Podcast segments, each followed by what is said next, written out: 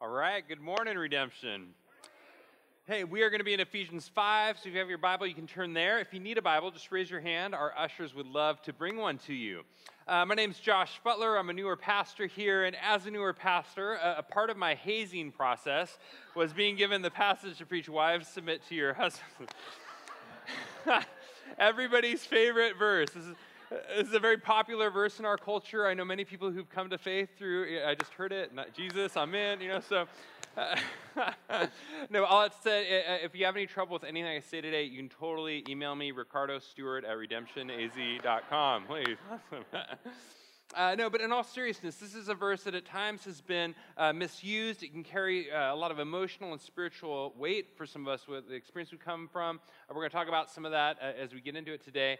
Um, but big picture, I believe when we zoom out, this is really beautiful. It's about both husbands and wives, and ultimately it's about Christ and the church. It's about the gospel and God's heartbeat for us and our world. So the title for the sermon this morning is Built to Build. The idea being that God has built us to build up one another. He's given each of us unique strengths and giftings and abilities to build up one another, both in the world, but also uniquely in marriage. As husband and wives, we have been built to build up one another with the strength and the gifting that God has given. So, would you turn to your neighbor and say, You were built to build?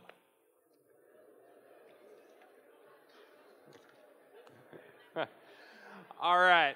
Now, if we zoom out here to the big picture, uh, we see that Paul's driving big picture is Christ and the church. He wants to ground everything that he says in the bigger kind of cosmic scope of God's plan of salvation in Christ and the church. So, husbands, love your wives as Christ loved the church. How did he love the church? He gave himself up for her. He laid down his life for her. He nourishes and cherishes and cares for his people. And then he says, uh, Wives, submit to Christ as the church submits to Christ. And uh, it, it's actually lifting up and uh, loving and exalting Christ our, our Lord. And so there's this picture here that Christ and the church is the real thing that marriage is designed to point to. Christ and church is the reality that marriage is designed to point to. That Jesus and, and the church is the reality, uh, but marriage is like a sign, a pointer, a lens, a window, something that we're supposed to look through to get a glimpse of who God is in his heart for our world. And so, if Jesus and the church is the reality, what I want to train us this morning in is how to spot a fake. And here's what I mean by that. I, I travel internationally a lot over the years, um, and as I travel, I love to visit kind of the marketplace, you know, the, the, the, the, market area. And often, what you find in a lot of countries is a lot of knockoff products. And so, here uh, an example of some kind of products I've seen before. Right? you got you got the Unki shoes, the Coogi bag, uh, the Crest toothpaste, and it's often not just that the names are misspelled or the products, but even the stores can be off, right? Uh, so you've got Sunbucks coffee and Microsoft Bimbos and 512, right?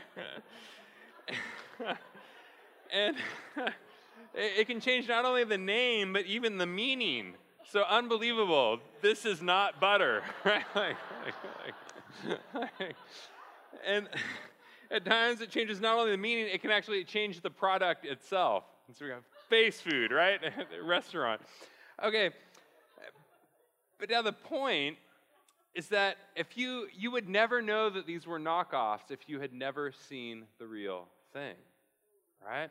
Like you would, if you had never sported a pair of Nike shoes, the Unki, you wouldn't, you wouldn't know that anything was wrong, right? It's like, oh, that's what they are. Uh, but the reality is, the best way to know how to spot a fake is to get to know the real thing. And what Paul is saying here is that Christ in the church is the real thing. It is the prototype that marriage was designed to reflect and display. The reality is, it's not like God was like, all right, I'm going to make human marriage, and oh, that's kind of cool. I think that's kind of okay maybe I'll do that for my son, right? That wasn't an afterthought. No, the starting point was God going, hey, my end game for human history, for creation, for this whole deal is my union with my people. It's this plan of salvation of God and his church, Christ and the church at the center of Jesus' reconciliation of the world. And God's going, I want to embed and implant from the very beginning in the human story, I want to implant an icon, a symbol, a signpost, a window, a lens, something that we could look through and get a glimpse of that greater reality. And marriage is a signpost to the greater reality of the salvation that's coming for the world. Now, if we want to, so now the reality is, I think, unfortunately, many of us have never seen the real thing, right? Maybe many of us, all we've seen are knockoffs, knockoff product. And so when we start to talk about marriage, the reality is that many of us have grown up in homes where what we saw in our parents' marriages, you know, there, were, there could have been abuse or abandonment. We could have seen dysfunctional relationships, an unhealthy environment. And it's not saying that those were fake marriages or not real. They, they were. They were a real union. But it's going. They weren't living up to the intended design of the Maker. Right? Like they were not accurately reflecting to the fullest possible extent uh, the, the, the prototype that they were meant to display. And so some of us, I think, are walking around with like our inky shoes, right? This vision of marriage that we just think is normal. And Paul's going, if we want to get to the heart of what marriage is supposed to be about, we got to start, our starting point needs to be grounded in Christ and the church, right? All right, well, as we we go there, um, we look at, at this, uh, I think the, the reality where many, you and I, many of us are coming from this morning, I, I want to start just kind of the, the hunger for us that many of us, we need the prototype. Would you tell the person next to you, we need the prototype? There we go. All right. We need the prototype, salvation, Christ in the church. And as we look at that, I want to start first with husbands and then uh, move to the section on wives. Start with husbands. I think one of the things that we see in Christ in the church is that strength is to serve. Strength is to serve. The purpose of strength is to serve. Christ, who had all strength and power and authority and all that, like he used his strength to lay down his life and to lift up us as his people. And in the ancient world, this was revolutionary. Because you can actually go, you know, today I think it's the, the we all live in a culture, we have a cultural environment, right?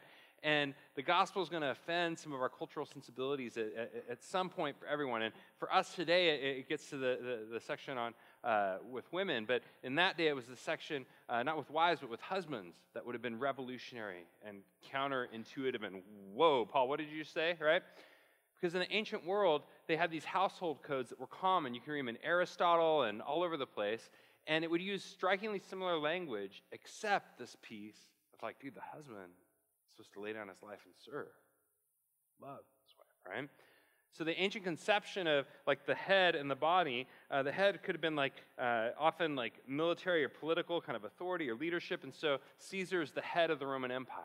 The general is the head of his battalions, and the idea is that Uh, was that the body sacrifices for the head, and the body loves the head right? And so you think the body sacrifices for the head. The logic was like, man, if you're in battle, like get the general. He's got to be the first to flee the field and be protected because everything's riding on him being safe.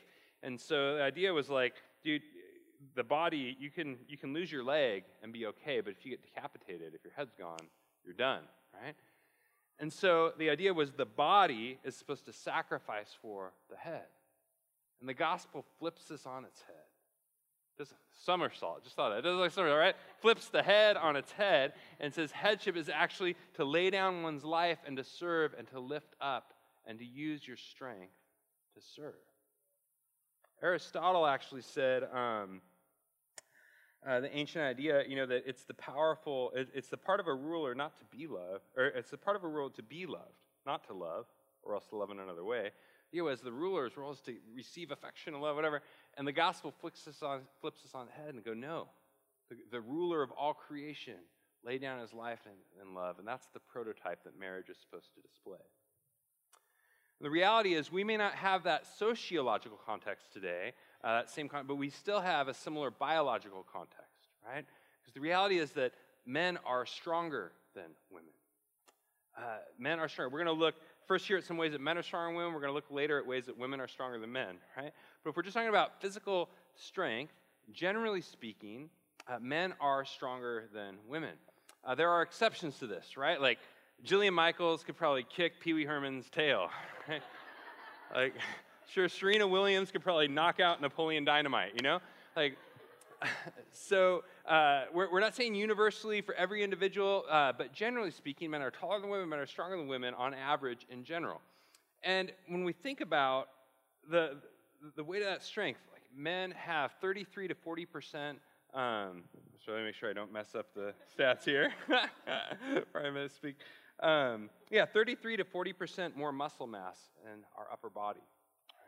Uh, men have broader shoulders, uh, greater bone density, wider waist, larger hands and feet.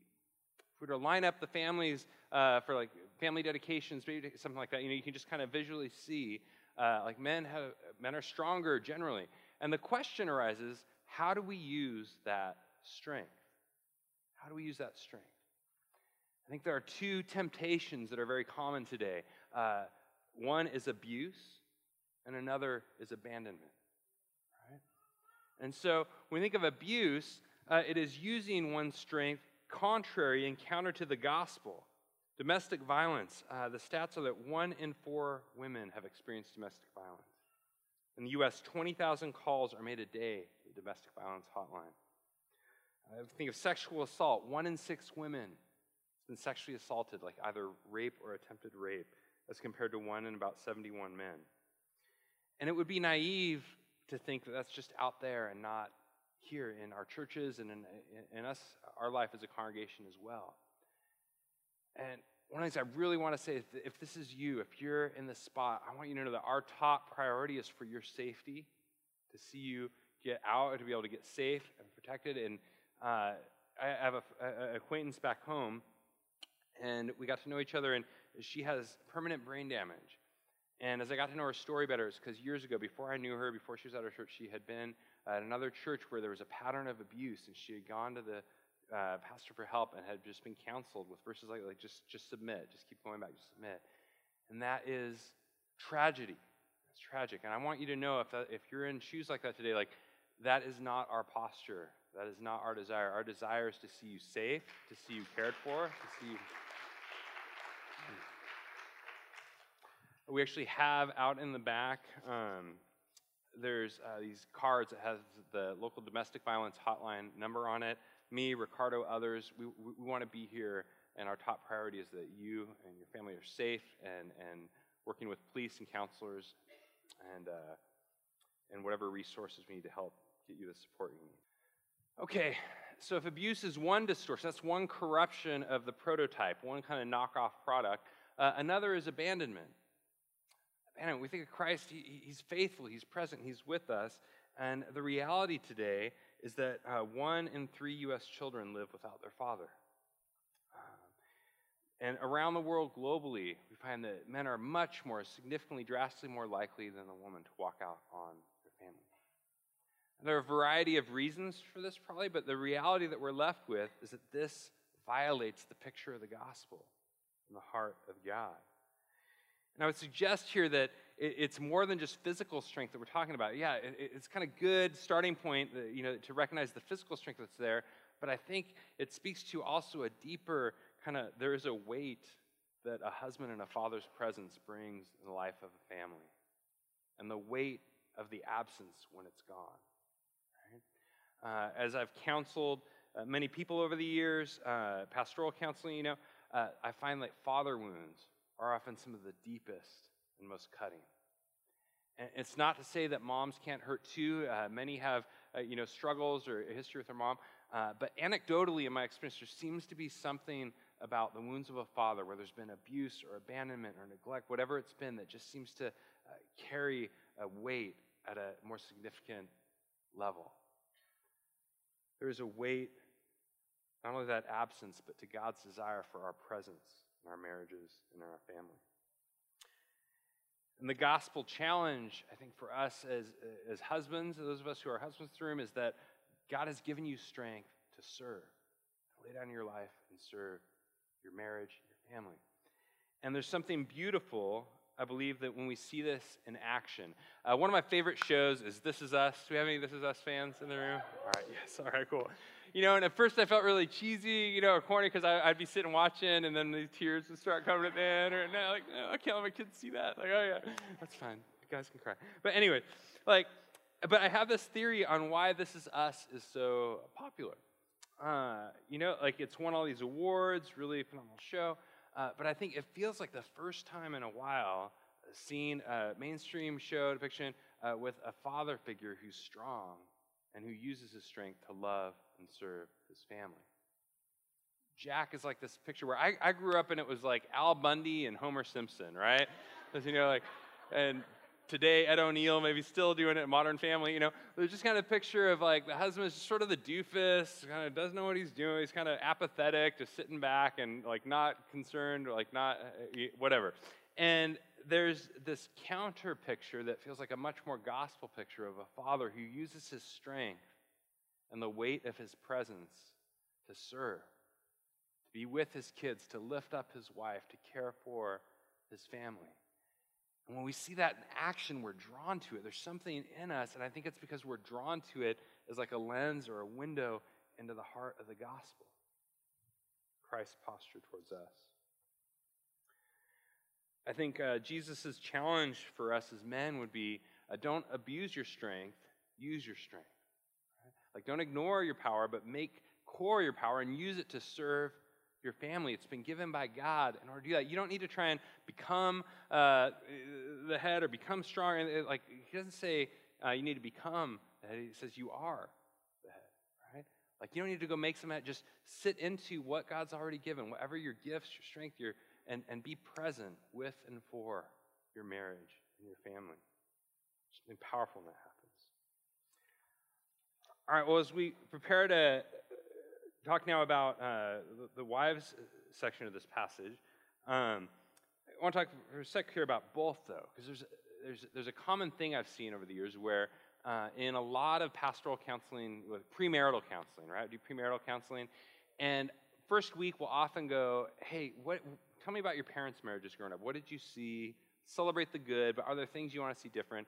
One of the most common themes, uh, over half the time it feels like that people say like something that they would critique they want to do different is some version of dad was apathetic and mom was a nag.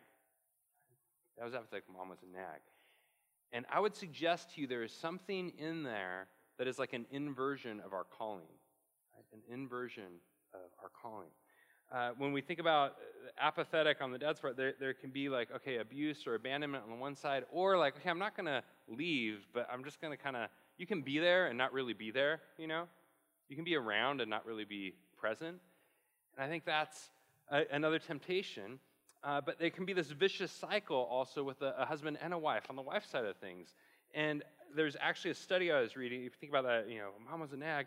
Uh, uh there's actually some studies behind that dynamic the uh, massive national study on fatherlessness and why do dads leave thing. And, and one of the things that they noted was that um, the key weakness is not the father's bond to the child, it's the parent's bond with each other. And part of the backdrop, you know, so we often do premarital counseling. I, I kind of think we need to maybe heavy up more on like pre-child counseling. dude, you get married, oh, we're in love, the honeymoon, everything's great. And then kids come along, whoa, pressure cooker goes up, right?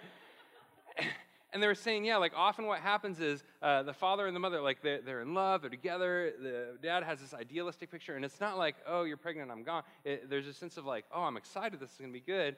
Uh, but then with motherhood comes kind of the rigors of motherhood and uh, the you're buried in the rigors of motherhood. Uh, the women, meanwhile, take a very practical view of what they need in a man. Will this guy provide the financial stability I need? If not, can I trade up to someone who will? And the critiques under the pressure and stress of raising a family can start to come.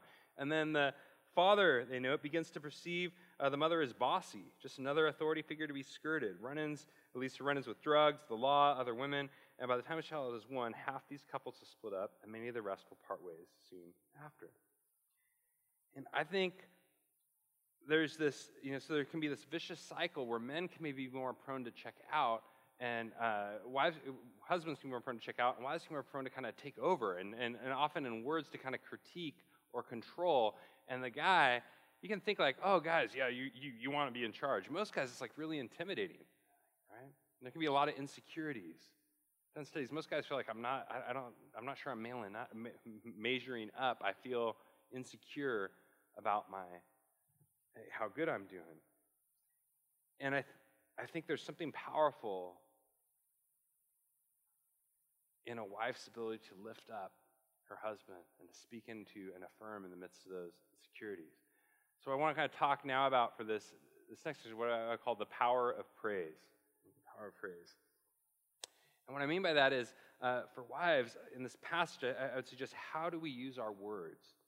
Uh, it's not to say there's not a good t- time and place for critique, but is our default posture, is the default posture affirmation or is it critique? Is it to critique our control or is it to build up and lift up with our words? As we look at this picture again, the prototype of Christ in the church, it's not only that he uses his strength to serve, but that the church uh, loves and lifts up and uh, praises Christ. And that, that, doesn't mean that wives should be worshiping their husbands like an idol, right? Uh, but it does mean that there's something powerful when we express our affection, uh, our trust, our belief in, dude, I believe in you. You got this. You're a good dad. I loved it when I saw you do this. I, I man, I, I, I, I'm, I'm proud, proud of you. There's a power praise. And I think this speaks into this whole question what does Paul mean when he says, Wives, submit to your husbands? Uh, first, a few things that doesn't mean. He's not saying all women submit to all men, right? The context here is not just generic gender, the context is marriage, husbands and wives together. Uh, second, he's not saying submit to domestic violence or abuse, right? We've already talked about that, but I want to reiterate it because it's important. That's not what he's saying. And third, he's also not saying uh, you just got to do everything they say and you have no voice. And, you know, like, he's not saying you're a doormat. He also tells uh, the Roman church, uh, the, uh, the church in Rome, in Romans 13, similar language to submit to the government, governing authorities. But simultaneously, they're not like they're not doing that in certain ways, right? The Roman government wants them to stop worshiping Jesus and bow down to the pagan idols at the temple, and to you know, and, and is saying, "Hey, church, stop doing this." And the church is going, hey, our first, we submit to God before all else. As wives, too, our first, as wives, husbands, as people who follow Jesus, our first submission is to God. And when any human authority contradicts with that, we serve God first, right? And so Paul's not uh, giving a blanket statement that way, um, but what he is saying, I think, you know, it's also not saying, hey, give up. So when we hear the phrase give up, or when we hear the phrase submit, I tend to think of like when I'm in seventh grade and the bullies got me in the headlock. I'm like, submit, submit. I'm like, no, no, submit, submit. Fine, I give up. I tap out, I submit, you know, right? Like, the English language doesn't help us there. We tend to think of like, I give up. But I think a better image is one, think of like when you submit a paper to your teacher, you submit uh, something to someone, you, you, you give it, you bring it, you hand it in. And I think the picture here is more one, take the gifts, the strengths, the unique way that God has designed and made and wired you, and, and bring that to bear. It's not like I give up, I'm back. It's, it's more of a proactive posture of giving oneself to the other. To also use your strengths to lift up and build up the other.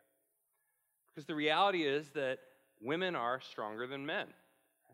Talk about some ways that men are stronger than women. There are also other ways that women are stronger than men uh, that play in here, I think. Uh, just to throw out, throw out a few. Um, generally speaking, women are stronger at men at be, than men at being more resilient. Right?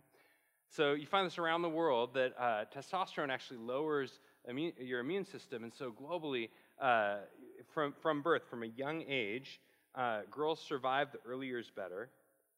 In developing countries, being male is seen to be the single largest risk factor for early death that girls are 1.7 times more likely to survive a premature birth internationally, uh, more resistant to disease and infection and things.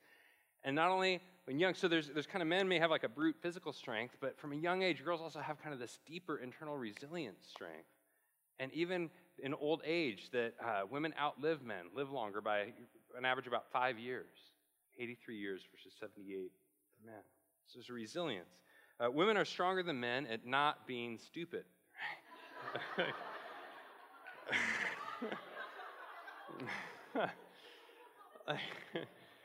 if you think if you think of things like violence, like uh, men kill other men 30 to 40 times more often than women kill other women through history, right? If you think of things like scandals, just try to think, if I say the word scandal, what kind of scenarios come to mind? And people, how many of those are men versus how many are women, right? Uh, men are more willing or likely to risk, uh, you know, their, their, family, their career, their jeopardy on the stupid affair, the dumb financial, whatever the thing is. Um, they're, yeah, enough said. Women are statistically much better at turn taking versus line cutting, right? Cutting a line from early age. All right, but there, there's two strengths I want to focus on here that I think are most pertinent to this conversation uh, language and empathy. Language and empathy. All right, so uh, women statistically are stronger uh, with language, and part of this has to do with uh, the, the science behind it. Actually, they, they found like uh, that girls, girls and women use the left and the right hemispheres of their brain for language. They have stronger connections between the two, uh, whereas men, it's mostly just the left side of the brain. And what this means globally, this is why girls do surpassingly better than boys in like reading and writing from a young age. Um, they found that testosterone uh, slows brain development in speech and social skills, uh, though it can boost other areas like spatial uh, problem solving, seeing images rotating in your head in 3D, visual things like that.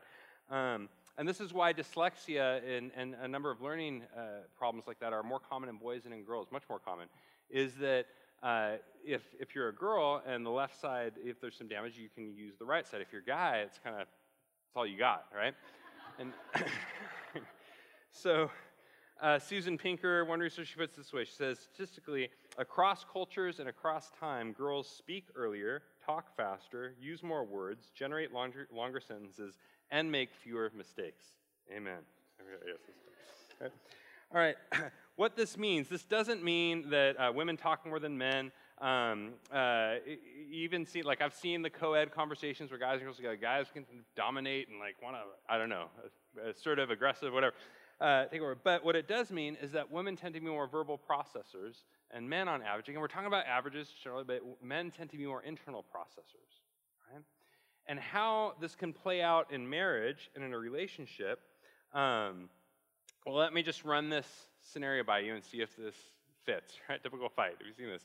Where um, you know there's a fight, starts to escalate, gets a little more heated, and uh, and she's just like, "What are you thinking?" And I, I don't know what I'm thinking right now. Well, just tell me what's going on in your head. Like, I, am not sure. I just need some space. Like, no, you don't. I'm following you. no, I'm going to the other room. Fine, I'm getting in the car and I'm leaving, right? like they've found that that's, that's a common relational dynamic in marriages and uh, one of the roots uh, with a, a, dynamic like that is that uh, for women, like verbally processing, can think and feel and talk about it all at the same time. Uh, the way men's brains works, it's often like you need to uh, take one thing at a time. I, men often need to think it through before they're ready to talk it through.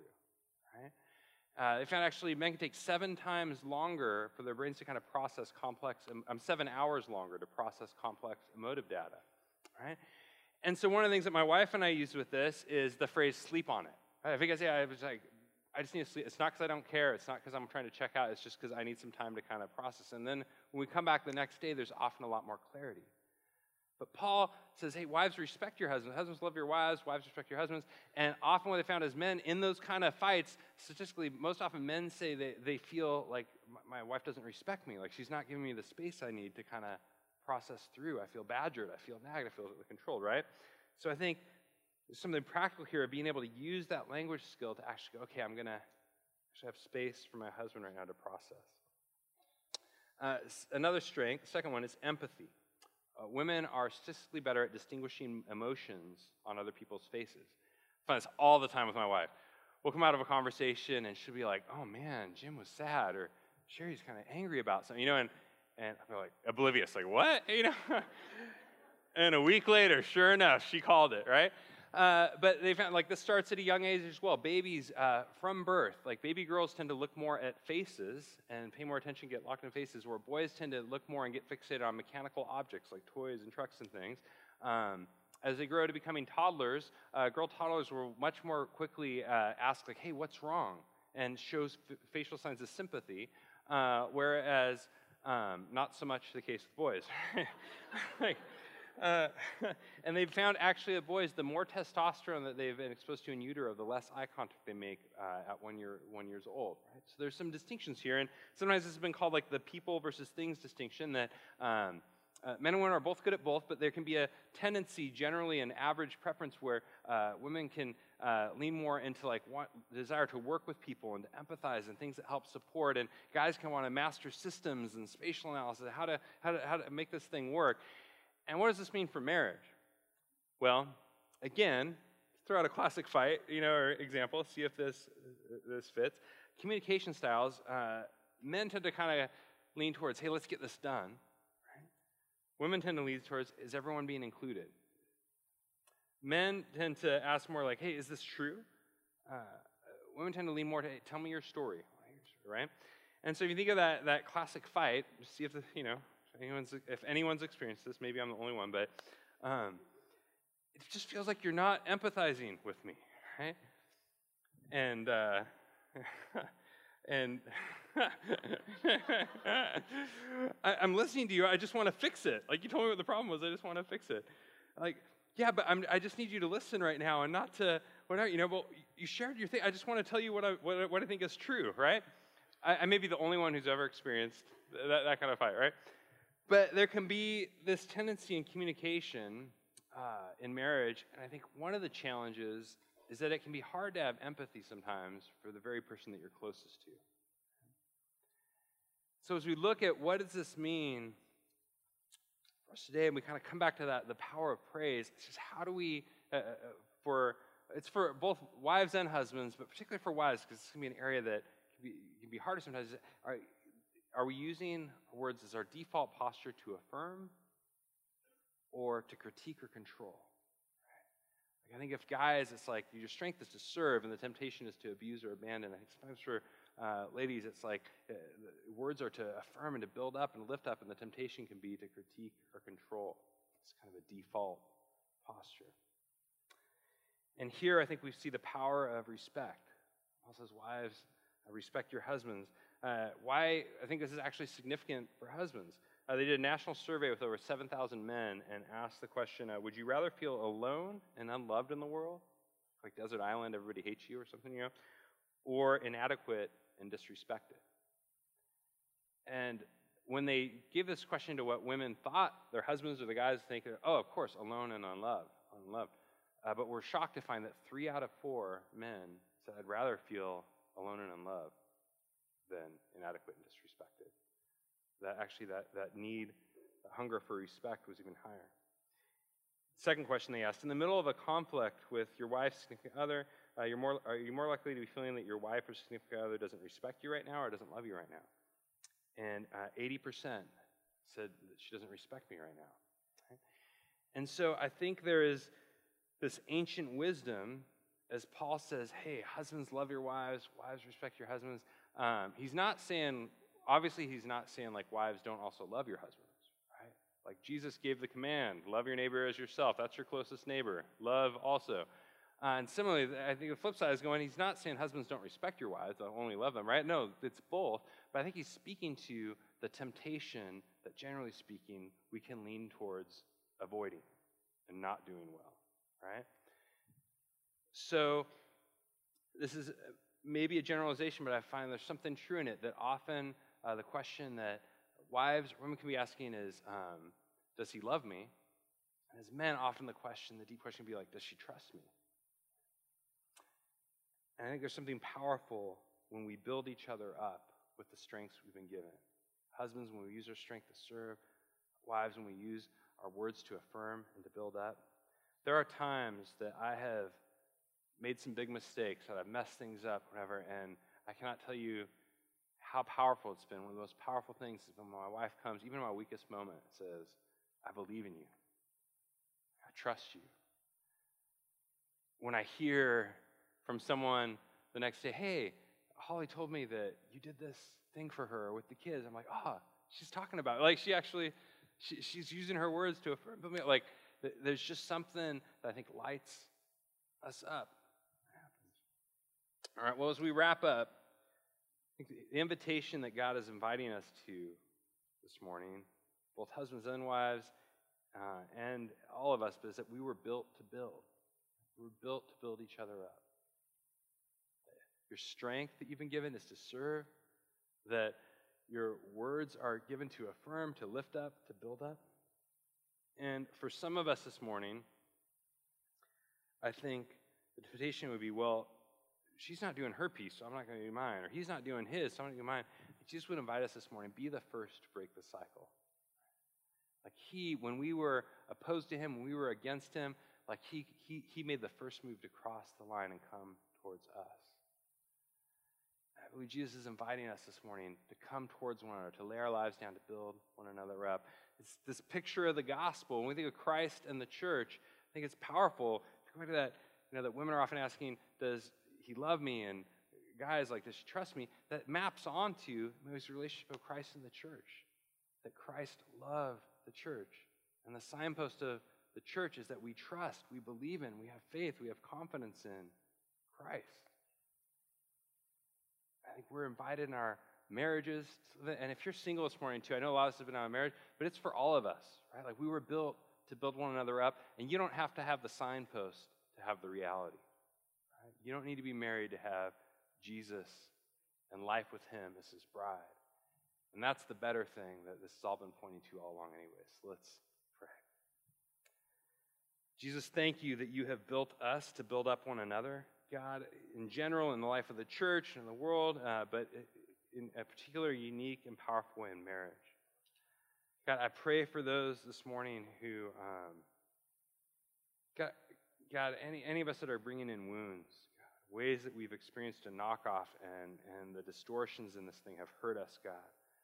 I, I pray, God, that we could bring those before you this morning, maybe at the prayer doors, God, uh, maybe journaling this afternoon, maybe whatever that is, God, that we could uh, bring our wounds to you and experience in you our prototype, God, that you would be our true healing. And God, I pray for any who are experiencing conviction right now of just ways that um, we may not have been living into the fullness of the design that, that, that you've had for us, God, that we would lay down And any sin, God, that we would, uh, we would seek to lay down our own agendas, even to build up one another in our marriages and our church, God. And Jesus, I, I thank you, God, that you have created a diverse body with wildly different, unique personalities and giftings. God, I thank you for the strong women and the men who are good with words and all the, the whole mix of us, God. Uh, God, I thank you that um, the goal here is not to stereotype and link at people, God, but rather to affirm the bigness of this picture that you've given of Christ and the church, and that we could use what you've get built, the way, use God the ways you've built us to build up one another for your glory. Amen.